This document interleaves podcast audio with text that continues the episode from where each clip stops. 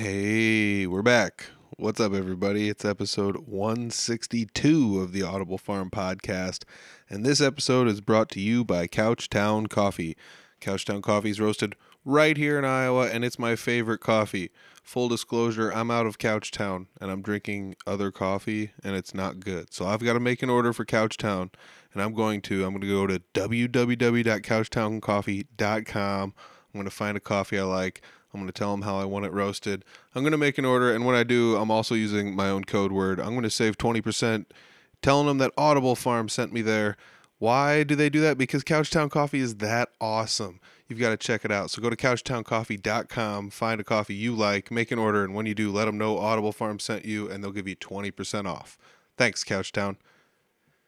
This episode, I'm sitting down with Don Fisher. I originally um, knew of Don as DJ Fisher, and that's just like I, what I figured his name was was DJ. And then um, I like when I got in contact with him, I'm like Don Fisher. I, I thought you went by DJ, and he says, "Yeah, I did." But we got into like that in the like right in the very beginning of the podcast, and it was kind of like an interesting. I didn't know that was going to be a discussion we were going to have, so it's kind of fun to to hear why there was a name change, um, even though both of them are technically his name. So he's going by Don now or DJ. Uh, he's a fun guy. I, I didn't know him before the podcast. I'd only talked to him once ever at a jam night, and uh, I'm not even sure I'd seen him live um, since he even joined the Day Drinkers. So um, I know that he's played around the Fort Dodge area quite a bit. I see him popping up at shows, and a lot of times when he's playing at shows, I'm also playing a show, so I can't go, unfortunately. But that's kind of just the way it works. But uh, I ran into him at a jam night. He was at a jam night. He was playing some guitar. We traded some leads here and there. It was pretty fun. So uh, I said, "Hey, you got to get on the podcast," and he agreed. And whammo, here it is. So. Uh, this is episode 162 with Don Fisher. Uh, let's see here. He plays with the Day Drinkers. He's a solo artist and he's been with other bands too. We get into all that in the podcast. So I hope you guys enjoy it. Episode 162 with Don Fisher. It's the Audible Farm Podcast with your host, Peter Stockdale.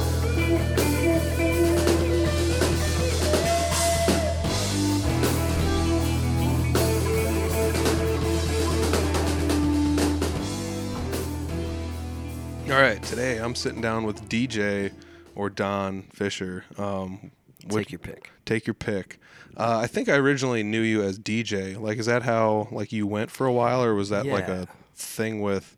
I mean, I asked you earlier, and you said it was something to do with bookings. So, like, how did all, how did the like the weird name change come about? Because it's like I'm sure you go by both either way. Yeah. Well, my, my mom named me Donald. Um, and my dad did actually. His dad was Donald, and he was a farmer. Cool.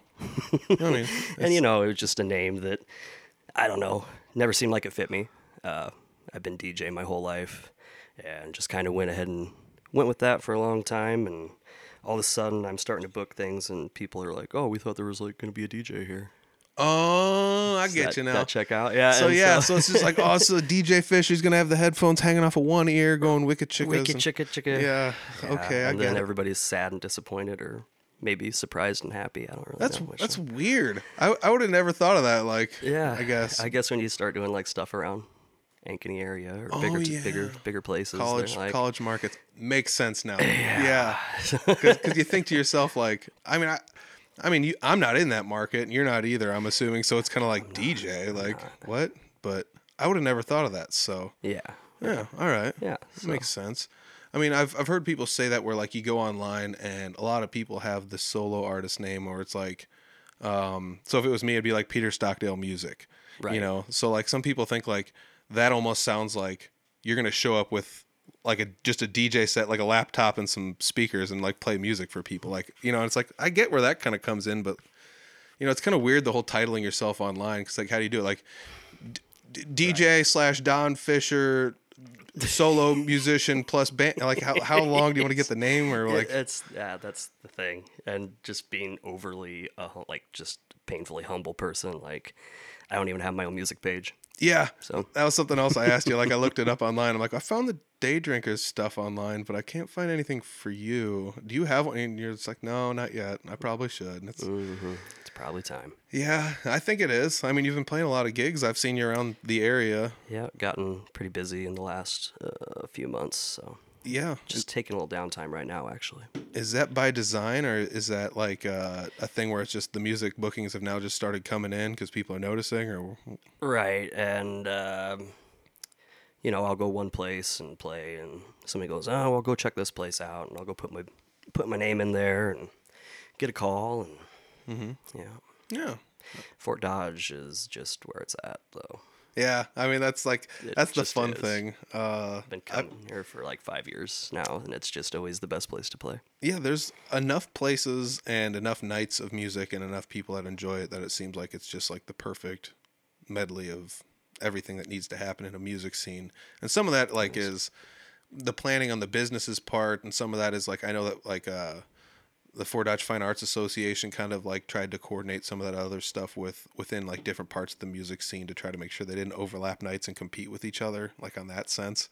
And it, it makes a lot of sense, you know, and it seems to have worked out really well. And I don't know if other towns, I'm sure other towns have it the same way. I'm sure you could go to Cedar Rapids, get a booking at a different place, you know, and just not even leave town if you didn't need to. But like, I don't know. There's a lot of people that come in from outside of Fort Dodge, and you're not like too far outside of Fort Dodge. I mean, Iowa Falls ish. Far enough that I just kind of feel like the adopted stepchild. so- That's funny because I mean, like I'm north of Fort Dodge, so it's like it doesn't feel like I'm from Fort Dodge either. But I like spend enough time down there, so I kind of know the musicians around the area. Right. Plus, like Humboldt doesn't have much, you know, music scene here. I mean, there is like a little bit, but there's not like places to play and things going on all the time. What is there? There's a couple. There's a couple bars, right? Yeah, the, the Poorhouse, which closed. Poorhouse. They did close. Yep, and then the Prowler, which closed. The Prowler. Yep. I think I played at the Prowler once. That was Yep. it's an experience. Yeah, I played at the Prowler once too, and it's that's a, that was a fun one too. And I don't, I'm not gonna like cast poorly on it, cause, but it's closed now, and it was there's definitely people there that were enjoying and wanted to see us play there, and there were definitely people there that like didn't want anything to do with music being there. So it was kind of like That sounds about yeah. it's, but it's just like some of that's just the clientele, small town bar, and it's like, well, if they only have music once a month, like you're just ruining somebody's Saturday at that point in time. You know, like, you know, they're not known for having music there, and I mean, there's enough places in Fort Dodge that are known for that. You know, um, both of the breweries, uh, sneakers, you know, um, bootleggers has music and i mean those are just like the i would say the big four maybe in town there's probably more that i'm just like casting aside like the fireside has has music sometimes and uh, That's usually the place I stop in after I play. you know was it It's kind of nice. what's the man i can't remember the one it's changed names so many times uh, Four Seasons, maybe I think is what it's called, or what is it called? What Like be Kings. yeah. Uh, is it still Four Seasons? I, I don't know. I think it is four but- seasons now, right? Yeah, I think so. But yeah, I, mean, there's been in there since it was Kings. I went to play uh, back when I was playing with Tank. Went to play at Kings, and we started off kind of playing our country stuff that we were doing at the time, and it just wasn't, you know, hitting. It wasn't. Mm-hmm. The, and he ended up doing like a whole R and B show solo. I was like, "You got this. You go Mm-hmm. ahead and take care of it. I'm going to kick back." And that's kind of how that went at Kings that night. Yeah, I mean that's that's a tough one too because sometimes that's that's one where like depending on the clientele, there's different people in there like on different nights or like diff- every Saturday is a different different ordeal. You know, sometimes they want to hear music and sometimes they don't. Like, um, and nothing against it, but I remember going there and running sound for a show once, and the beatbox or the the jukebox was still on. Like in the back part of the room, and it's just I like was like, can you turn the jukebox off? And they're just like, oh, it's off, and I'm like, Okay. And like, yeah, I'm just, I, and I don't know, maybe they thought it was off. And like, I always just like give people the benefit of the doubt. It's like, eh, like I tried. Like, we'll just, I mean, it doesn't matter that much, I guess. Just, I'll just, yeah, okay. You know? it's not like it was wrecking anything, you know, but in the back, it was definitely like, if you went to the back of the room, it was like, it sounds like there's two bands playing right now. It's like, oh, there's music and the speakers coming out. So, It's always, it's always weird when you get into a situation like that where you just got to kind of find one or two people that are enjoying what you're doing and just play to them. Yeah. And, yeah. and that's all you can really do. Yeah, and it's almost fun though to like you play a song, you're like, I feel like I crushed that. And you look around like, nobody liked it. All right, let's try mm. something different. You know, and you're just like throwing stuff at the wall and see what sticks until you figure out the ones that people are just like, all right, this is what we are into. And you're like, all right, I'm play stuff in Let me that look at this playlist again. Let's try that. Yep. And I was gonna play at the end. Let's do it now. Yep, yep. Just see if you can get people with one or two, like, Right. you know, and that's like, I, I just think that's enjoyable about watching singer songwriters like go out and do that stuff because it's like you can you have the ability to like everyone learns different songs and I mean I'm no different but like you guys are out there singing them and stuff so like you have to like sit there and be like oh you didn't like this country tune like let's see what you think about like Jack and Diane maybe you know so you like throw something else out there and it's like maybe Something's maybe like gonna connect at some point. Jimi Hendrix? Like, what are we looking for here? You know, so you just start like chucking different stuff in there from different genres and eras and stuff. So, yeah, you were talking about playing with Tank. Um, I know that you play with the Day Drinkers, and that's kind of how I, I figured out, you know, who you were because I haven't been in the music scene in the Fort Dodge area for like terribly long, um, maybe like five years tops. But like, uh, I remember like seeing that you would be playing solo shows. I'm like, oh, this guy's playing with the Day Drinkers now. That's cool. And then I found out that you played with Tank beforehand. So like, let's go back all the way to the beginning. Let's find out like how it all started. Were you like growing up around music? Was there always a guitar there, or was it something that like as a teenager you were like, I'm gonna try and pick this up? Or Yeah, I think it started um, guitar wise when I was a teenager. Um, my grandma was always musically gifted, and she That's was cool. an organ organ player for the church for ever and ever and ever and ever. Just super awesome. She played in a or she sang in a trio with her sisters, and awesome, fantastic lady. And uh, I guess I didn't really do a whole lot musically until probably I was probably 14 and my friend had this old Gretsch guitar, and he was like an upperclassman, and we were like just these, we were the young cool freshmen that got to hang out with the upperclassmen, and he had this Gretsch, just old awesome guitar, and like I just picked it up, and I was like, this is what I want to do, you know? yeah, So, uh, yeah, I went out and uh, my mom bought me my first guitar, and it was from a from a furniture store in Marshalltown. Hmm. They sold uh, Johnson Acoustics, which are not terrible. You and know, I, and it, it was all black, like Johnny Cash, and uh, I don't know. I got a chord book and just taught myself pretty much every chord I could possibly teach myself, and just kind of kept working off that. And um, you know, I it was just something I did Yeah. for a long time. I didn't do it really professionally until, well, I suppose until Tank Anthony Band, until we started that up. did you uh, play like anything in school at all? Like you No band. no No. band at all. Sang in choir. That's pretty wild. Well, I mean that explains the good singing though. Then so, well, like- that's debatable. Well, I mean, it's definitely subjective. I, I would Yeah, say. So, like, sure. I don't know. I can sing ish, but I no, I can't sing as good as a lot of people. So that's where I I'm always just blown away by how people can sing. Because Yeah. like you think your voice, like everyone uses their voice every day, so everyone should be able to sing. Kind of like if you had a guitar in your hands and you were just blah blah blah all day long on the guitar. You, Yeah, you should be able to play guitar. yeah. but it doesn't work like that even remotely at all. no. I mean, the excuse for that would be like you're not singing everything all day. It's like okay, a lot I of people guess. tell me they they like what I'm doing. They like my voice, and I just you know I'm the type of person that just if I don't have to listen to myself, like I'm probably not going to listen to this back, this podcast. I hate my voicemail. I hate yeah everything. Oh So, yeah, you know, I could. Yeah, I can see that for Yeah. Sure. I mean, I, it's something I eventually got over, like doing the podcast, because I mean, even just sitting with headphones on, like it's weird sometimes. We're like, "That's what I sound like," you know. And I, is I- that is that what I really sound like? yeah, I mean, do you ever have? Do you ever feel that way when you play guitar though, where you're just like, I feel like I'm shredding up here, and then you go listen to it back, and you're like. That's still killer, but I feel like in the moment I thought I was just like just wailing, you know, or something there's, like. there's days and uh, or times uh, I, f- I feel like I'm feeling better about it Mm-hmm. more and more every time I play. But Yeah, it's it's definitely a weird one because like I don't know, like when I play guitar, it's not like I'd think that that's not what's coming out of it, but like when I listen back to it, it's like I don't know. It's just it's kind of a weird thing. It's almost like that's what it sounds like, but I also know that's what it sounds like because I'm there playing it in the moment, you know. But Yeah, to hear it yeah. full band recorded back later, it's kind of kind of weird because then you start to figure out like I'd change this, and then you just start to adapt or whatever. But right, try to not do that again or do something different there next time. Um, I also try and take into account that anything I'm listening to is recorded on a cell phone. So Oh yeah, yeah, that's very true as well. Yeah. Yeah, I Yeah. mean, and they're getting pretty good nowadays. I mean, like yeah, oh yeah, I think my iPhone's great. Yeah, I mean, even just like your basic iPhones these days are are mind blowingly good as far as pictures and video quality and things like that. So. Agree. Yeah, I mean, I'm sure everyone that just doesn't have an iPhone is just like, boo. Get with it, people. No, I'm Well, just your kidding. Galaxy doesn't record me as good. Yeah. I sound better on an Apple. That'd be like the weirdest thing to just start talking about at a show, like in the middle. Just like, I see you recording me with a, you know, Note 7. I don't want Put it down. That's hilarious. Oh my gosh. Everybody, put all your Galaxies in this basket before I start the iPhones are okay, though. they have a lighting aperture that is, is, mwah, it's Yeah. magnificent. You know, like, I don't know. Blurs the background. It's amazing.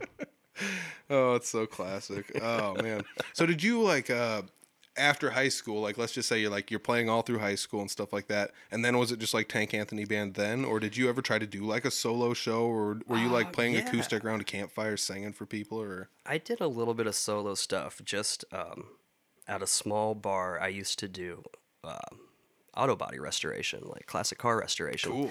And this was a tiny town in Whitten, and there was a bar across the street called Greasy's. And it was, it was greasy. but, uh, but we would, I would go in there and, you know, they're like, well, why don't you come play, you know, come play a little bit. We'll give, you'll throw you a hundred bucks or whatever, you know. And I'd go in there and play a two, three hour set once a month or so. That's kind of where it started. And then I took quite a bit of time off after Greasy shut down, actually, and then didn't really do it much for a long time. Just kind of played guitar for myself, just to enjoy it. And then met Mr. Tank Anthony at the bar in Iowa Falls at the 503. Mm-hmm. And he was looking for somebody to come play guitar. And uh, I ended up going over and playing for a bit, and we decided to maybe do something with it. And then we we did it as a duo for well, probably a year and a half, two years, and then brought in um, Alex, mm-hmm. and uh, we found Fernando after going through like a couple drummers. and yeah, it was it was some of the funnest times I've ever had in my whole life. Going to like Nashville with them and doing all kinds of fun things. And that would be awesome. oh yeah, it was a wild time. Mm-hmm. I think we watched. I literally watched like two or three people die during our shows. Like I don't understand how somebody actually died. That's wild. yeah, yeah, yeah. You want to extrapolate on that at all, or no? Is that Um, mystery? yeah, we'll just leave that a mystery. all right, you got to go to one of his shows and ask him about that. That's I. Uh, yeah, go, go go ask him about the time somebody died. Oh my gosh. Yeah, I, I do remember like hearing some of the stories about going to Nashville and just like how there's so many people there. It Like is, it's just it is. doesn't matter like almost what time of the day. It's just Yeah, it was it was just fun to just kind of be there as a group and just have a good time. Um, would I go back to Nashville? I don't know. Probably, probably not. not really. Not Uh, I've n- and. I've never been, and I've been a lot of a lot of places. I don't want to say like a you know everywhere, but I've been to a lot of like different places. But for some reason, I've never been to Nashville. It would be sweet just to go check it out, just to see it. You It know? is. There's a lot of history there, there's a lot of cool like high-end guitar shops to check out. Ooh, Just yeah, go geek out on. Yeah. I will. awesome I will be there without my wallet. Yeah, that's probably smart. Yeah. But even then, I'd probably open my wallet, be like this many, and they'd be like, uh, uh I drove. I we drove down there. I loaded everything up and went to a music store and unloaded so much gear and bought a Strat and a Blues Junior, and that's kind of where the tube amp thing started for me, where I really started liking tube amps. Oh yeah, I mean that's that's a that's a gear talk subject. We're not far enough into to right. detract We'll too back many up. listeners, but like, oh man, I love me some tube amps. I mean, um, yeah. Anyway, so we'll just we'll sidetrack that for for a little bit. So Yeah, that could be a tangent. yeah, um, so you're playing with Tank Anthony Band, and then how did you join up with the Day Drinkers then eventually? Uh, well, I just kind of COVID hit with uh, all of its bullshit, I guess. Yep. And uh, uh, we had to kind of do smaller shows. He was doing a lot of solo stuff. I wasn't really getting super involved in it anymore, and I just kind of decided to take a step back from it for a while. And you know, everybody's cool, everybody's good. Love all those guys. Yep. Um, but started doing some solo stuff. Um, and then I, I hit up Jordan one day because I've known Jordan since coming and playing for about five years. Mm-hmm. And uh, I said, "Hey, we should get together and you know just play some time, have a good time." He said, "Yeah." He goes, "Well, you're looking for a band?" I said, "Yeah." He goes, "You want to be a day drinker?" It's like, "Oh, maybe, kind of, sorta." You know. Yeah. And, and we got to play it. Uh, I think it was. Is it Bootleggers? I think it was Yep. Bootleggers. Sounds right. Yep. I just kind of came in and jumped in on their set, and yeah, away we went.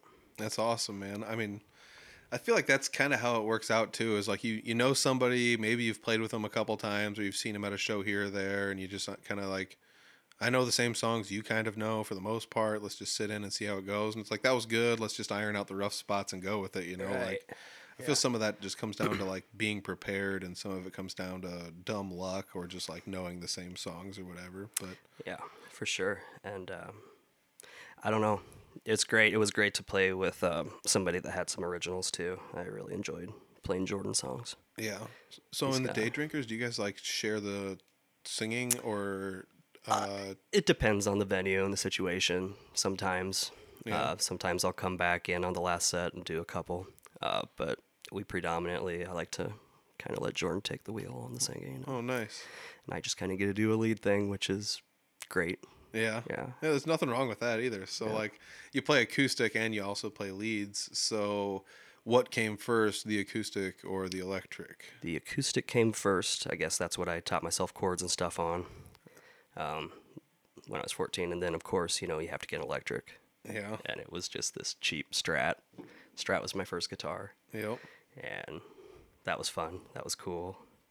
Then I had a. Did you get like the little kit where it's like here's the amp and the guitar and comes with the strap and three picks? You know, I, I did not get the kit. I bought it at a pawn shop. Oh, Just real nice. cheap. Yep. Marshalltown had a, they have like the biggest gun store of a pawn shop in Iowa or some shit. And Hmm. then they had a, they had a guitar deal upstairs, and that's where I got that. That's crazy. Yeah. I didn't know that. Yep. Uh, I don't know if they're. I'm sure they're still open, Yeah. but Let's go in there maybe. Check that out. yeah. So that was my first electric, and just kind of changed it up from there. I had a Les Paul for a minute, and uh, then I didn't have any electrics for a while, and all I had was acoustics. And then What made you sell off all the electrics and go just acoustic? I guess I, I wasn't using it. wasn't Yeah. needing it. Yeah. And then I got back into the electrics when I started doing some solo stuff in my early 20s. And then, um, yeah, it's just been kind of swapping and changing gear for the longest time. it's Yeah. just kind of nonstop. Yeah, I mean that's like the benefit and downfall of like kind of enjoying gear is like you're just like I wonder what this sounds like, and then you buy one, and you're like, nah, I don't like it, I'll sell it. Yep. And you're like, you know, or like you might be like, I like this better than what I have, I'm gonna sell that, you know, and then like, you know, you might find yourself years down the road be like, I want to buy one of those again, like, you go try and find like one of these old things that you had at one point in time. I, I have returned to Strats, like pretty much predominantly. Um, I had Telecasters for a while, and then I had a, a G&L ASAT that had the the Strat pickups in it. And I was like, I should probably go back to a Strat. So, yep, pretty much Strats. Um, it's where I feel at home. Yeah, I mean, for people that don't know, like guitar shapes and names, like that's like your Eric Clapton, Jimi Hendrix, you know, style guitar. Right. trying to think of who else famous plays Strats. There's a bazillion people, but SRV. Yeah. yeah, Stevie Ray Vaughan. That's a, but yeah, you get the gist. So like, that's a crazy one because I like that was my first guitar was just like a Squier Strat. I bought like one of those, you know, I think at the time it was like 250 ish bucks, and it was just like your guitar, your amp, your cable, and you know, a gig bag, and it came with like, you know, like I said, it was just like here's three picks for it, and it's just like every they had everything for you in it. So I was like, all right, let's do this, and I eventually went to a Les Paul, and I just like never looked back. And I, it's so weird how people gravitate towards certain instruments. I actually picked up a Les Paul uh, a couple months ago, and I'm getting along with it, but it is it's trying to get back to something totally different. It's- yeah, I just I'm super into kind of that Allman Brothers sound, um, Tedeschi Trucks band. Um, I'm really liking that sound, so I'm trying to get along with this Les Paul, and it's I'm getting there. yeah. I feel like one of the things that uh, always makes me think about it is like you get used to using one guitar or one amp, and you just like, well, the settings have to be somewhere in this neighborhood to sound like what I want it to sound like. You can tweak it a little bit here and there or whatever. But then you're just like, well, I'm going now. You take the Strat out and you plug a Les Paul, and you're like, I need to twist a bunch of these knobs, and it's in order to get it to kind of sound where I want it to sound, which is kind of weird to me because I feel like, I mean, you should just be able to plug and play, but at the same time, like it also makes tons of sense. And I mean, even with like little amps, like you put a Les Paul into like a little tube amp, and it's like th- this needs to get some serious dialing differently than Yeah. it would for. on one hand, and then on the other hand, you know, you go and watch um, Brutal Republic play, and you watch Jeremy do SRV on a on a Les Paul, Yeah. and it's like maybe I just need to just practice more. Yeah, that's also very much that. It's like he's playing SRV on a Les Paul through like an Eddie Van Halen amp, you know, and it's just like a and stack. it sounds great. yeah. Okay. Yeah. Yeah, Somehow he's doing this. So. Mm-hmm. Yep. Yeah, and some of the, I mean, obviously, like this, this comes down to me just being like hyper gear, you know, whatever person. But like, it's just like you gotta dial it in just the right way. And some people, like you said, it's just like I just turn the volume knob to here and switch the pickup to this, and then whammo, it's There it it is. sounds like what I want it to. So A lot of it's in the fingers. a lot of it is in the fingers. There's videos of people doing that, like Joe Satriani playing "Surfing with the Alien" on like a pig nose guitar through like some junky little like practice amp and like stuff, and it sounds like amazing. It's like okay, like this doesn't make any sense. Fair enough. Yeah. There's like not even a whammy bar on it. It still sounds like okay, all right. You know, and that's like one of those things I think is cool also about playing around here. Like you mentioned, Jeremy Ober. There's so many people around here where it's just like, I like the way this person does that. And you go up to a different person, you're like, I like the way this person does that. So there's always something you feel like you could learn from different people. Oh yeah, you could take something from a lot of people around here. Yeah. Yeah, like I said, Fort Dodge is pretty much where it's at Yeah. for me anyway. I I get a call once in a while to play with um, with Jeremy or with uh, Clint, and it's nice to do different things with different people all the Yeah. time. Like that jam night in Barnum, I hadn't been to that in probably two years. Mm-hmm. I went to that. Was that just last week? Two Yeah, weeks think ago? So. I think so. I don't remember. like that. Yeah. That's My how, days are run together. That's how it happens, man. Yeah. but yeah, that's just such a blast, and you get just get so many great musicians, different mus- kinds of musicians, Yeah. come through there. and every single week is different too, which is the crazy thing about there. Because some weeks you'll feel like it's like, oh, this is a slow week, and then you start to figure out like it's just later in the night, different people come in, and you get like a different lineup, and you're like, oh, this is getting nuts now, you know, or whatever, you know. Yeah, Um, yeah, It all just depends. Like one person can make or break the night, and then sometimes it's just like where like I'm I'm only gonna get to play a couple songs tonight, and everyone else is gonna get to play. And it's like that's also cool because it's like yeah. you know now I don't have to do anything. I get to watch people, and I mean that's honestly what got me into music in the first place. It Was like just watching other people play it. You know, It's true. Yep. um, like it's kind of odd that you had this story of like upperclassmen playing guitar because we had that in our high school as well. And like when I, we were freshmen, we are like, we're buying guitars and doing this. You know, like that was kind of one of the driving factors. Even though some of us had kind of been dinking around a little earlier, but that's when we all bought our electric guitars and tried to make a band. But you know, it's kind of crazy who inspires you and, and how they do inspire you. Is there like anybody or else around that's like not from the Fort Dodge area and stuff that you remember like playing guitar that you're just like, oh, I gotta, I gotta hang out with this person or try doing what they're doing or whatever. Oh, for sure. Um, there's a guy that well, I graduated from Eldora, and he lived in a town south of there, a tiny town called Gifford. And his name's Drew Campbell, and he's set up all my guitars since I've been playing guitar. And he's just a phenomenal player, great person. He's he taught me a few things here and there, and yeah, he was probably one of my first influences, I would say. That's cool. Mm-hmm. Yeah. and he's just like this awesome story. He uh like he contracted Lyme's disease like late in life, and he was misdiagnosed for a while. That, uh, believe it or not, go look it up. That happens a lot with Lyme's disease. And he yeah, so he was in some really rough shape, but like he's doing super great, and like he's got his like old band from years ago back together. Like they were pretty like they opened for Styx and stuff. Like Oh, they cool. were pretty awesome for a long time, and What's- so he's back to playing with them. Do you remember the band name? Um, it was the Residues, and now it's just Rez R E Z. Cool. I'll have to check them out. That sounds sweet. Yeah, they're kind of just kind of a jam blues band, which is super like up my alley. Oh yeah. Oh my gosh. Yeah, that's why I like going to jam nights because it's just like, well, let's play a song. This is pretty much just a shell for everyone to play whatever they want to around it. You know. yeah, For like the- yeah. getting to play. Um, um, oh, who's your guy you play with?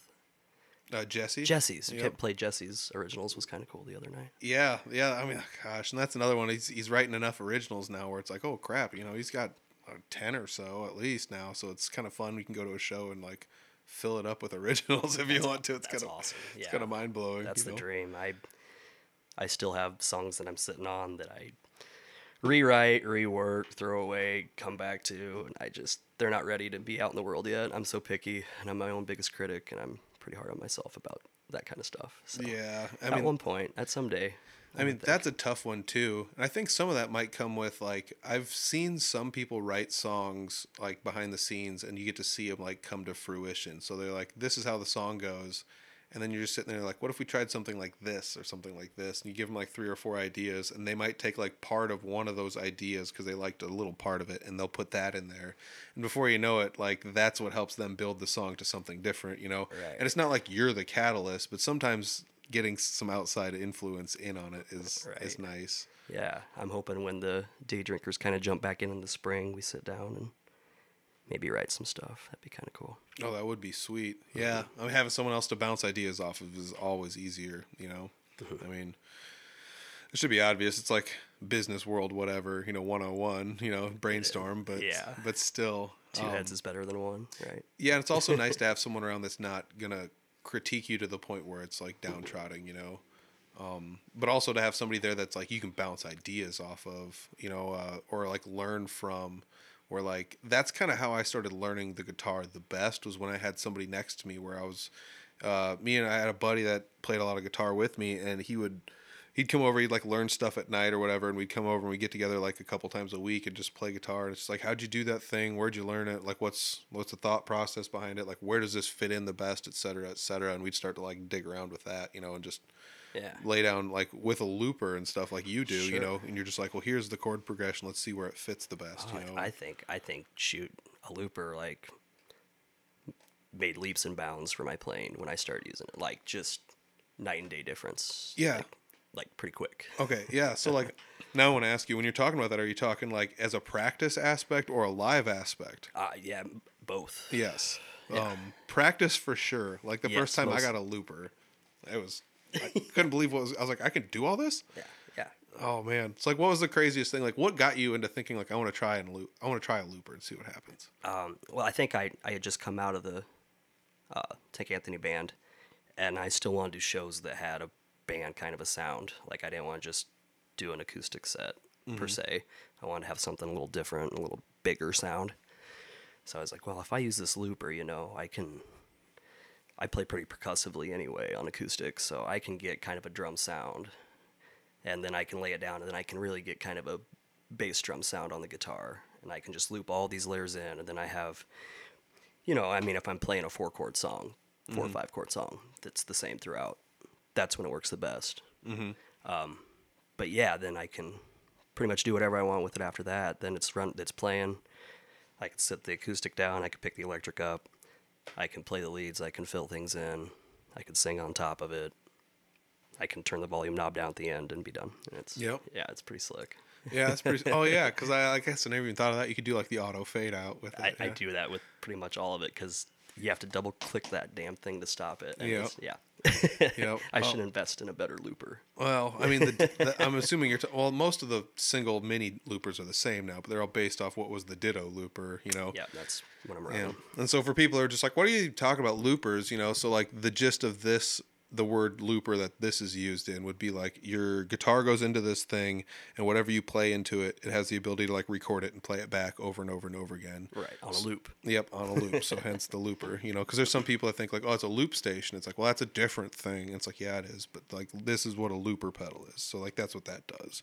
And I mean, like the first time I ever got one, it was just like when I sat at my house alone, it was just like, well, now I get to figure out like what chords fit together to make like backing tracks and things like that too as well, you know. Yeah. And uh, um, some of the stuff it was just like, well, I can do this and I can solo over it like this, and you start to like change the way you start to think about music just by like using this pedal and trying to see like what you can do with it. Sure. And like learning major and minor keys off of it and what sounds better over the certain chords. Yep. Yeah. Yeah.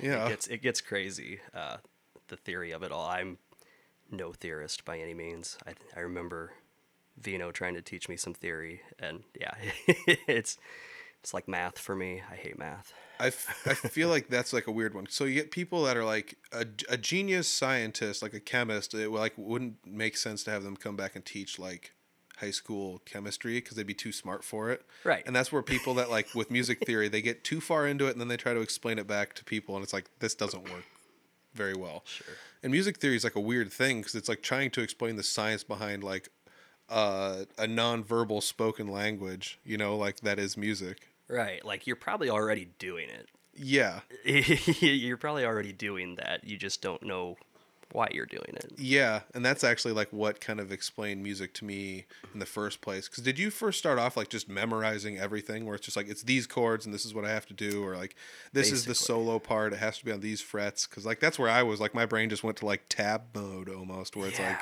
and I always was bad at reading tabs. I wasn't ever a good tab reader. It was just because like I was, I think so rhythmically. Like yeah, and there's no rhythm. there's no rhythm to the numbers, and Yeah. like there's no you can't tell when the breaks are. So you're just yeah. I couldn't ever do tabs. I just kind of That's the big downfall. found it when it sounded good, and yeah, if it sounds good, it's almost right, Yeah. passable. Yeah, I think I think that's like where music theory comes into play though when you start playing enough of certain things and then you're like, "Oh, this is just like this explains the pattern that I've been seeing over and over and over again." Yeah. You know, like Yeah. you know, like you just think like you're common like one four five progression. It's just like, "Oh, that's common because these are the chords that fit the best together in this fashion and like it could like lead to like whatever's being sung over top of it can make it major or minor, blah blah, this, that, and the other, because the fourth and the fifth is the same, and derpity derp. So like, I mean, there's all these different things you can explain about all that stuff where you start to think too much about it. Right, and then you're thinking, and you're not just doing at that point. yeah, that's very true. But then it's like hard to argue that when you see people like Vino playing. Oh, you know? sure, absolutely. No, and that's But the argument fun against to watch. Argument against that might be Owen, the like the young bassist that plays. He was at Jam Night. Uh, and- yeah. and it's not that he does not know music theory, but he plays by ear.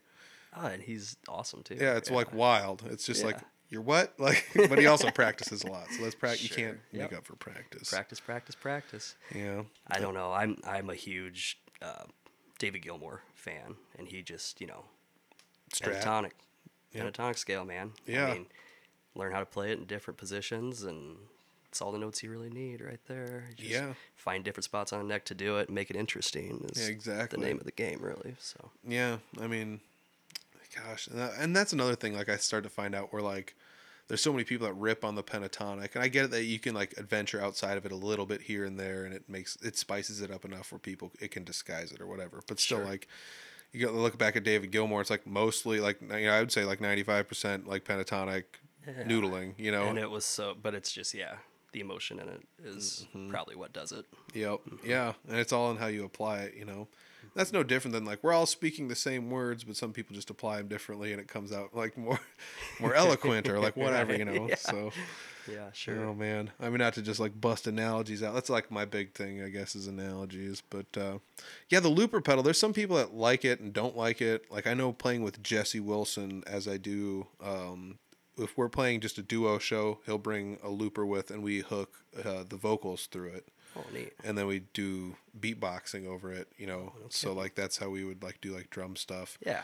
and um i mean he uses we use two okay, i'm not gonna give away the secret nobody cares but like we use two microphones so we use two different channels and then we can like mix the the beatbox a certain way to make it more percussive sounding when it comes out the speakers you know and not as Nice. Run it off kind of a separate channel off Uh, yeah. here. Yep. yeah it's not just so blatantly beatboxed but it's it's really cool because it works out really well and stuff and like there's people that are just like eh, beatbox dirt dirt dirt it's like what like I, I, I just I'm blown away that people don't like the looper and I think some of it is it, it almost traps you into like some sort of conformity that like you can't get out of because like you, you can't stop the looper it keeps going and like you can't get behind it and like it, Right. it doesn't show emotion it doesn't breathe you know and that's like I get where some people say that about music I get it like 100% but also like You can't you can't feel confined in it. That is for sure. I would agree with that statement. There's a, you can't be playing with a live band that all of a sudden if you want to bring the dynamic down, Mm-hmm. you can do that on a looper. I mean,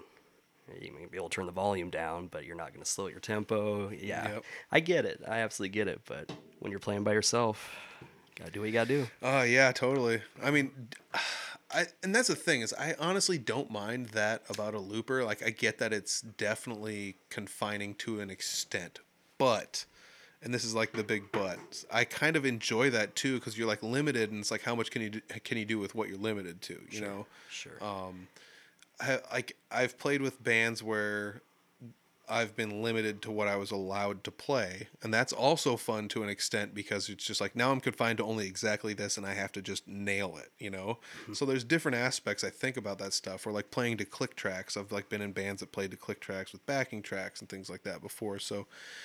I've had like a little taste of everything, and I, I see where like some of it for some some people could be like a turnoff, but I also like kind of enjoyed the challenge that each one presents sure. because uh, it's not always nothing's always as easy as it seems. Like when I started playing with Jesse, I was like, now I got to play licks that are less bluesy and more country.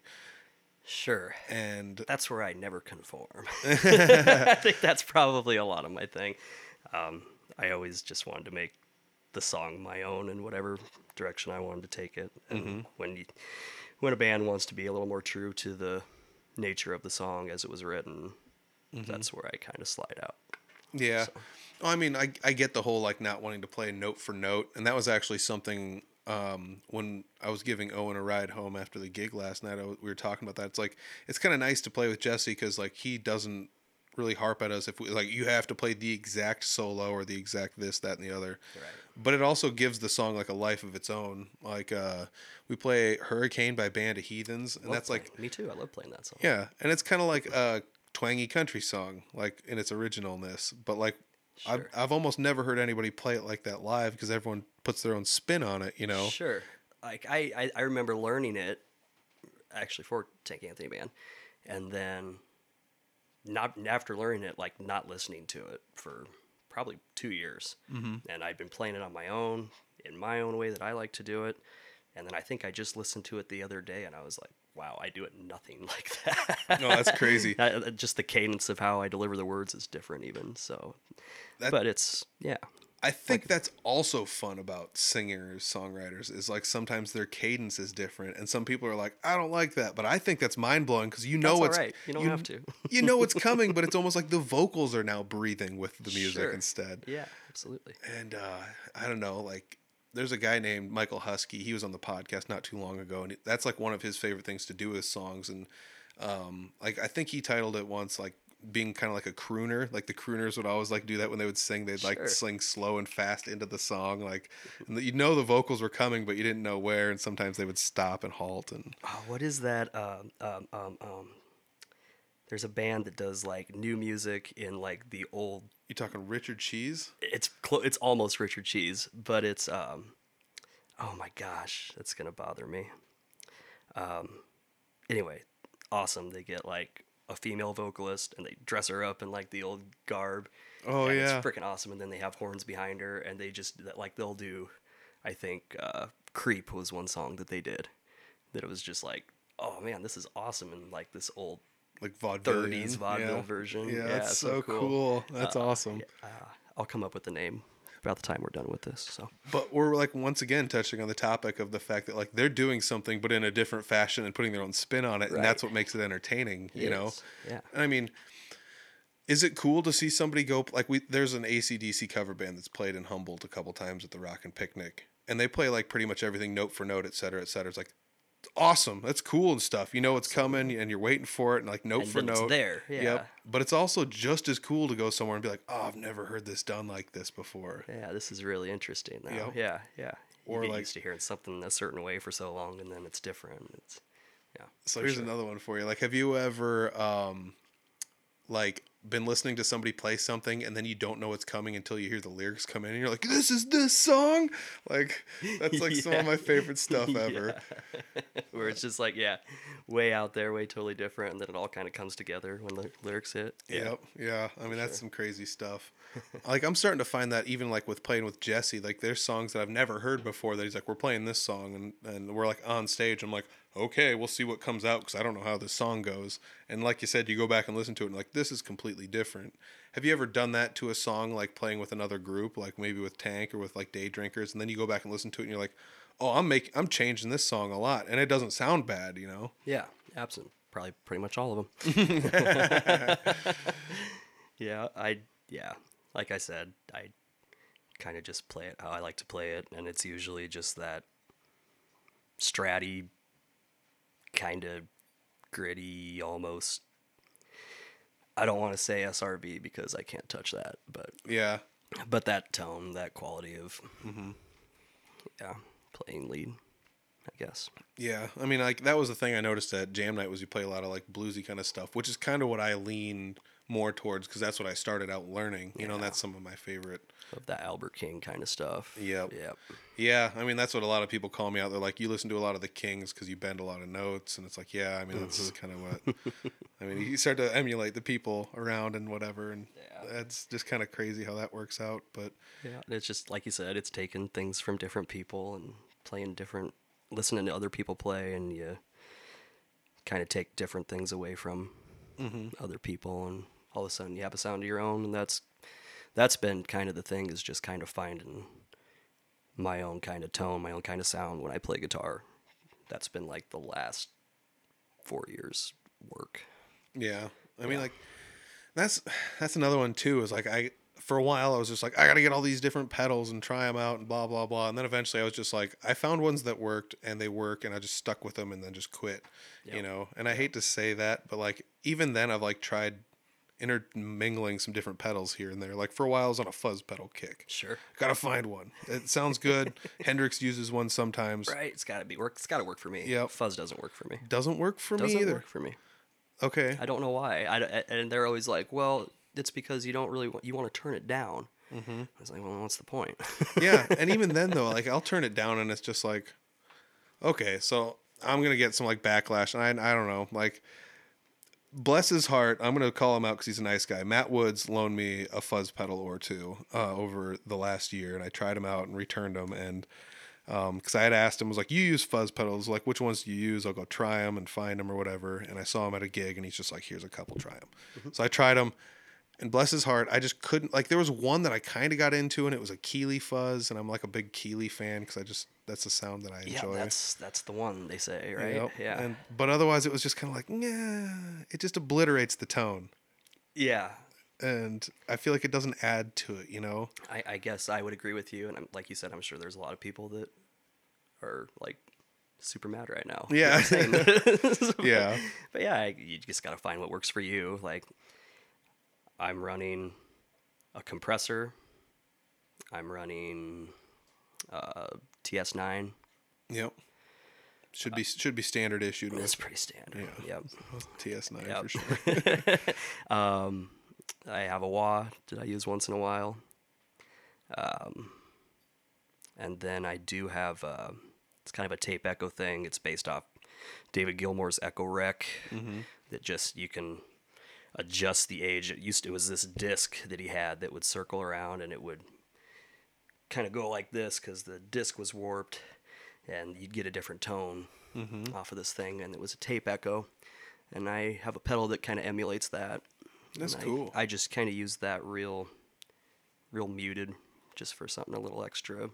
Mm-hmm. You know, you got to have a little bit of extra sustain with a Strat because they're single coils. yeah, that's true.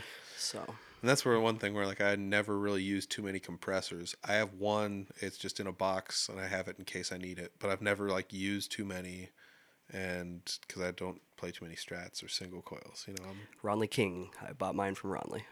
Rather- Yeah, the, ma- he's the a master. Wampler the ego. test. Yep. He goes, yeah, if you want to buy this one, you can buy it. I was like, I will. Yeah. So Yep. works great for me. Um, like I just use it like basically to add the sustain. Yeah. Mm-hmm. I mean, that's the other thing about pedals though too is like I don't you didn't bring any to jam night, did you? I did didn't- not. Yeah. I played straight into the amp that night. and that's the other thing I think is awesome is like even though I do use pedals and I lean on them in a live setting sometimes, it's nice to go to jam nights and go completely naked and be like, I can do this without. Yep. You Yep. know? Yep. And it's great. Yeah. It helps to have a good amp. Yeah. yeah. I hate to be like Simpsons did it, but like Ober doesn't use pedals. Simpsons did it. Uh, but yeah. So like Ober doesn't use pedals and he seems to do just fine. So whatever, you know. Understatement, probably. Yeah. That's the other fun thing is like sometimes if we're in a place playing with Jesse and somebody else wants to come on stage, it's just like it's this person. I'll just click the pedals where I want and just be like, don't use them because you don't need to. Like, Right. With Ober, it's just like turn the boost on because that's the lead channel for me, and then Ober, that's what he plays anyways, and he'll do a volume knob adjustment. You know, you start to figure out how people play. It's kind of also like a weird thing. Is like once I started going around and watching people and playing live, and it's just I started just really analyzing how people use their instruments, and it's like how can I toss this into what I'm doing? And it's like the dumbest stuff, like using the volume knob on the guitar. Actually, Yeah. you know. Yeah, and yeah, that's I do a lot of that. You got to back off and get clean. Mm-hmm. Um, I do a little bit with the tone knob, not a ton. If I want to kind of get that, what they call it, the woman sound that Clapton got, you roll the knob back. That's nice to have once in a while. But yeah, just using the instrument like you're supposed to, I suppose. Yeah, I mean, I've always been into best like, of its ability. I've always been into like dinking with guitars and like trying to mod them like as of the last like probably four or five years. But like, and that's the other thing is like you start to find there's like oh there's bass contour knobs and treble response knobs and you can put like uh, treble bleeds into like pickups and or into pots and things like that to make it so like when you roll the volume down it doesn't get warmer naturally because the pot takes Yeah. away some of the the tone. That's like how electronics work or whatever, and it doesn't matter. And some people are just like, I don't care, just plug the guitar in and play, you know, like and yeah i just you know i i would love to do that stuff i'm just not probably inclined to it i don't i'd have to read a lot about it yeah, well, um, i just kind of find the ones that work for me and i have I have four electrics right now and each one kind of has its own thing that it does yeah, and I use them for certain. Like if I'm in a real small venue, uh, say like a small brewery or something, I have a 335 copy that is just perfect for that. yep, yeah. I mean, it works out great, you know, and that's that's one where you're just like, I'm not gonna bring a stack and a Les Paul to, you know, like right, you're right. like- know your audience. thirty foot tall tin ceilings, you know. yeah, yeah, know your audience. Yeah, yeah, and it's that's another one that's kind of crazy. I bet about like booking places is you're just like I could I could probably play here like just because this place has this kind of music doesn't mean like we would fit in or whatever. Like for example, and I'm just throwing this out there as like a wild example, but I'm in a punk band like slash rock band slash whatever in Des Moines, and uh like we can't play it like sneakers on a Wednesday, you know, like it just Sure. like wouldn't work, you know. But that's like I said, an extreme example. What's up, sneakers? Rock? Oh my gosh, here's some songs with profanity every now and then. Sorry, children. Um, no, and that just it just happens though, and I mean like I don't hold anything against it because it's nice to get like the different aspects, but I'm you know I'm sure you've played enough shows in enough places, especially playing with like Tank and then starting to do solo shows and then Day Drinkers and you know around the Fort Dodge area and stuff that you've started to see like the different areas of the state and how they interact with the musicians and things like that Yeah, for sure. um, you know, and that probably comes back to like one of our original conversations about trying to find the music that fits the places, you know. And right. I mean, as, is, have you ever like taken booking place and then you're just kind of like, oh, I didn't, I didn't fit in here, or maybe you're just Oh, like, yeah. I'm gonna try it a second time, and you try it a second time, and it works out the second time, or something like that, you Absolutely. know. Absolutely.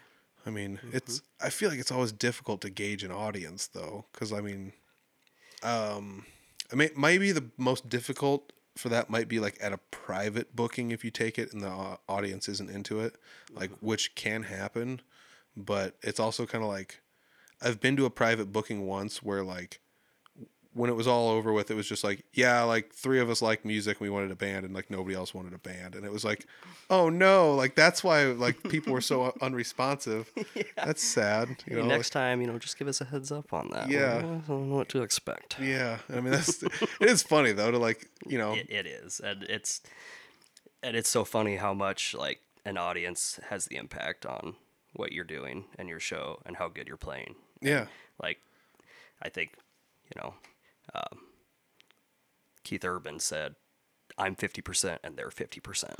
Ooh, I like that Mm-hmm. because I always try to, you know, there's people that argue one way or the other, but the 50 50, I like that you know, concept because, He's like, "We give it, and if they give it back, and it just yeah, yeah. Mm-hmm. Oh, yeah, it totally makes sense because you do feed off of one another 100% because it's, uh, for sure." You get one person that walks in the door and goes, "Woo!" All of a sudden, you're all of a sudden your spirit's rejuvenated. Yeah, and you're playing better all of a sudden. Yeah, Yeah. absolutely. and that's the other end of it because you could just be like, you could be crushing a song and then it's like, you know, crickets for the most part. And then you just turn to the next person on stage and you're like, do we suck or like what's going on? Like, is this any good? Like, Like, no, it's okay. They're just here to drink. uh, yeah, you know, I mean, It's Wednesday night. What do you yeah, exactly. you know, it could be that. You know, I mean, it's and I I love going to places and playing for different people because that's one of the th- best things about going to a different place is like the crowd is different, the people are different. Like it's it's always a different mixture of people, and you know, and that could be like said for any venue too. Like just you go to a different venue on a different night or like two months down the road, and it's completely different monster. is. I, I even even sneakers here or in Fort Dodge. One night was I've been I've done two solos there since I've been doing this, and one night was, whew, you know, and then I came back the next night and it was a whole different ball game. Yeah. I mean, yeah, and that's that's the rough one too about being just a solo guy. Like you're naked up there, man. It's all you. It's all on you, man. I mean, he's okay. He's not actually naked. he's not actually, but he's like completely by I- himself. well, you have to watch to find out. You have to go to a show to find out if Mr. Fisher has pants on. No, but like you have to like it's. I've done a, only a couple solo shows ever, and it is just like crippling. And I like, I don't know, because there's nobody to like look next to you on stage and be like, "We doing okay? Like, is this good?" You know, because usually it's like nice to have that reassurance from somebody else on stage, but you're just by yourself, like looking around, like, "All right." I remember Sneakers put that big Sasquatch statue back Oh, where yeah. they play. Yep. So I, I turned and looked at him once or twice and asked him if I was doing all right. that thing is hilarious. Well, like mm-hmm. I've oftentimes wondered, like what what is that thing doing there? Like, do you know what it's doing there? I think she told me the story. I think I drank too much and I don't remember it. Uh, yeah, I, I swear I was playing there maybe with Clint once, and like somebody came in with it, and it was just like, okay, this is here now. Maybe it was just outside for a while. I don't know, but it was just like, yeah, Just all of a sudden was there. okay, like this is the thing, you know. Uh, that place is fun. Yeah, I mean, yeah, you can have a lot of fun in there. that's it comes back to like every venue can have something about it because that place is like literally a restaurant with a bar in it. It is. and it's just like, how is this place this much fun? And it, it's like, uh, all right, it works. You There's know, a few places like that in Fort Dodge. It's just hilarious. Yeah. yeah. And I, I, I think I feel like every venue is like that. Like I went to the 503, which is in Iowa Falls, for the first time with Clint a few weekends back, maybe like a month or so ago. How was it for you? It was good. It was, you know, it's one of those things where it's like, this place is pretty cool. I never, even, you know, I remember Clint's got like calls this venue out by name in a song of his at one point in time. Yeah. Like, you know, and so it's like, this is kind of cool. Like, I've been to this place that Clint's played at and he's like mentioned in a song. And, uh, They get a lot of pretty cool acts through there. It's almost it's like a midway point when bands are traveling. So they'll get some bands out of like Kansas City and like I've seen some awesome bands at the 503 actually. that's cool. Yeah. yeah. I mean, there's, okay, this is to sound ignorant. There's college around there, right? Yeah, Ellsworth. Ellsworth. I was wondering if that was community it. college. But I, mm-hmm. yeah, it's still like, Go Panthers. do you go to Ellsworth? I did not. Okay. No. I went to I went to Hawkeye. There you go. Oh, well, Iowa Central Yeah. Twice. No, I was just tried to say that really quick so nobody would question it. Um, Uh, moving on, right? yeah, moving on. Oh man, yeah, maybe I did go for four years for two year scholarship. Don't worry about it. yeah, rock and roll, rock and And roll. I'm still not using it. well, you know, you found out what you didn't want to do. That's learning. You learned one way or the other. Yeah, other. what do you do? Yeah. Oh man. So yeah, I mean, like, so you definitely have like a I don't want to say like a built-in audience because it's a community college, but like there is some sense of a slight built-in audience to some of those places. Yeah, that's called that's just locals. Oh, okay. I, I I mean, you think about community colleges, like those kids aren't even really old enough to be in there. yeah, yeah. That was But kind of there is like there is a clientele there that comes, and a fair amount of them like like having music there. So I wonder how that works out. Like, I mean, obviously it's like slightly bigger because it's got the college in town, but like, I'll bet there's people that like went to community college there, got a job, and just stayed there. You know? oh yeah, You it's a beautiful town. I'm actually leaving it, and I'm kind of sad about it. Oh no. Yeah, housing market there's pretty high. Yeah. like the house the size we need, like. The difference between a house there and a house 20 miles south is like a hundred thousand dollar difference. Jeez. Yeah. It's wild. So Yeah, the housing market's crazy. There's a lot of the markets that are getting crazy. Like I feel like there's a lot of people doing the singer songwriter band thing. And I'm not saying this is what's soaking up the entire market, but it's like hard to find vans around that like you can haul things in now. Like Just gotta ask Fernando where he found his. It's all those Fernando dang singer songwriters taking taking the conversion the vans. like, yeah, that's exactly what it is. There's so many of us out there.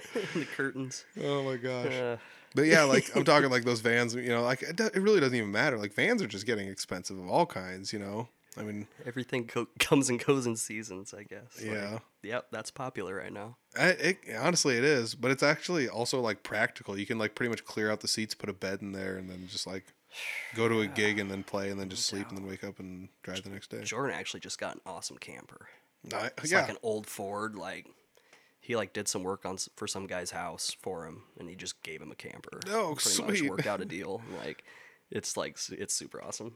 dude that's awesome yeah it's so like i mean I've, there's been different musicians around the area that have done different things like that to success and it's like i, I agree. This is this, this is the way to go. Like This is the life. it would suck to like go somewhere and then just be like all right now i gotta spend like i made i'm just throwing out numbers like i made $300 now i gotta give 150 of it away to a hotel so i can stay the night. And it's like that's rough you know? rough. and when you could just like hit a walmart parking lot or something and just sleep in the camper or, I haven't stayed in a hotel for a long time.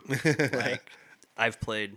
I went with um, Caleb and Jeremy down to Salem, Iowa, which is other side of Iowa City.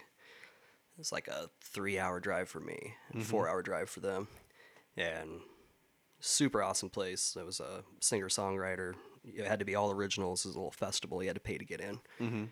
Really fun. Um, Alex couldn't be there. They were banking on a trio, so they called me and were like, "Yeah, come play some lead for us if you can." It's like, absolutely. Mm-hmm. And but yeah, three hours away, got done, sat around. Ten o'clock, I drove home. Like, Yep. I hate staying. I love my bed. yeah I love uh, my family, so just want to go home. Yeah, I kind of got the same way though too. Like going to shows, like even if I wasn't playing in them, or like going to like pro wrestling shows or things like that. You know, it's just like I don't. I'm driving home from Omaha afterwards. I don't care if I get home at two in the morning. Yeah, that's like, fine. yeah. I'm used to that. I'm okay. Yeah, I'm that okay used to with be my like when I was just a musician. Like I'd sleep till one in the afternoon, be up all night. Like that was my time of night. Yeah, Like, you I'm good. At, I'm good at two. oh yeah, no kidding. Plus nobody's on the road anyway. Right. So yeah, yeah. So. Uh, we didn't ever circle back to. I think originally we were going to talk about like tube amps, but we kind of talked Oh. gear talk a little bit. Um, but yeah, I mean, we we also did cover an hour. I didn't. I like wrote notes and then I just threw them on the floor for some reason because that's how you. That's a good way to use notes. Oh, Um, looks like we got everything I wrote down covered, which wasn't much. that's great. So, uh, is there anything you want to tell people about? Like, how can people find your shows? They don't. You don't have the social right. media. Well, I better get on that. That's what I better do. Yeah. Um. Yeah. so you're on Facebook though. Yeah. I'd Um, add me on Facebook. Yeah, ha- go ahead and add them up there. Uh, you're also on Instagram too, so I'll just uh, I'll I'll be sure to at least toss the Instagram down below. Um, this is you, correct? That's me. I That is think. you. Yes, there's people that I know that follow you, so it's definitely you. All right. Yes, this is you. All right. Look at all these beautiful pictures if you're watching us on the Instagram or on the Patreon channel, which watch the Patreon if you want. Um, but yeah, man, uh, find them online. Otherwise, you can just go to Facebook. And I, I did search uh, DJ Fisher and also Don Fisher on Facebook, and like events that you were in had like populated. So like you could just search Facebook, and the events will pop up around the area. So northern Iowa to the centralish Iowa area, um, east and west a bunch. That's kind of like your area. You Yeah. know, Uh, been doing some Ankeny here and there. nice, Yeah, nice. That's a nice market. It is. Um, I think the very next thing I have, I think Jordan and I are going to go up and do something in Clear Lake. No- Cool. November 27th. That's awesome. And that'll be tapped in Clear Lake. Cool. Yeah. And then uh, after that, the day drinkers are going to take a short break uh, through the winter and hopefully come back in the spring twice as hard. Cool, cool Mm-hmm. beans, man. All right, well, check them out live somewhere. And uh, DJ slash Don, good to good to see you, man. Call me what you want. Ah, there it is. What a fun guy. Yeah, this is a good episode. It was good to sit down and talk to him. one-on-one instead of just you know the little bit of conversations you get to have with people at jam nights. It's never really in depth when you're kind of out somewhere and you're kind of just hem hawing with somebody. That's kind of why I like sitting down talking with these people is getting to know them, and I hope you guys are enjoying sitting down getting to know them as well, because it's kind of what the podcast is all about. I've got links down below where you can find the Day Drinkers online, uh, and uh, Don said he does not have a personal Facebook page for you know dedicated to his own music. So uh, he is on Facebook. Go check him out if you want. You can search for him and find him. He's out there. Um, otherwise, the Day Drinkers, you can find him playing with the Day Drinkers quite a bit actually. They're going to be taking a little bit of a hiatus coming up here in the winter months. So uh, follow their page so you don't miss out when they reboot and start playing shows again. It's going to be awesome time. Every one of those guys are talented musicians, and that's one of my favorite things about going out to jam nights and, and meeting up with these musicians and talking to them face to face and sitting down and, and getting to know their backstories. Just because everyone everyone's so good in their own way, and it kind of it's really intriguing. I think that if you go to a jam night, you'll find that everyone there is really good at a handful of things, and they don't necessarily bridge over to the next person. So somebody else could be a shredder where one person plays more uh, with more emotion. Uh, tip of the cap to Owen for teaching me how to play with emotion. Uh, that's a little bit of an inside joke between us, but uh, shout out to Owen, the bassist, and Jesse Wilson Music, uh, also playing with Tank Anthony and moonlighting with other musicians as well. Kid's really talented. He's been on the podcast before. Go check him out. Uh, make sure you click the links down below. That's where you'll find the Day Drinkers stuff, and you will also find some Audible Farm stuff down below too. There's a link to the shop as well as a link to the website. The shop has all the Audible Farm goodies, including those awesome new shirts. I'm running low. I do have most sizes available, but maybe not in the variety you would want. I've been debating making a new order of different of a different variety of those shirts, or uh, maybe I've been kicking around the idea of doing a different shirt, uh, just doing little one-offs here and there of certain types of shirts to see if anybody wants them. But otherwise, I've got the classic shirts still available, every size, all the way up to I think 3XL, maybe 4XL still. So check that out. That's all in the shop down below. Otherwise, you can find all the Audible Farm stuff at audiblefarm.com. We're on YouTube. If you're listening on YouTube, thank you very much. Click the subscribe button. Otherwise, if you're listening on a podcast service of some sort on your phone or wherever you happen to be, uh, give us a subscribe there. Give us a review. Uh, leave us a comment wherever you uh, find us on social media and let us know what you thought of the episode. And I, I just got to say thanks to the guest, Don, for taking some time out of his day and coming over and sitting down in my little mini studio and quote unquote studio and talking. And, uh, you know, I, I just, it floors me how many people actually listen to this. Last week there was not an episode, as many of you know.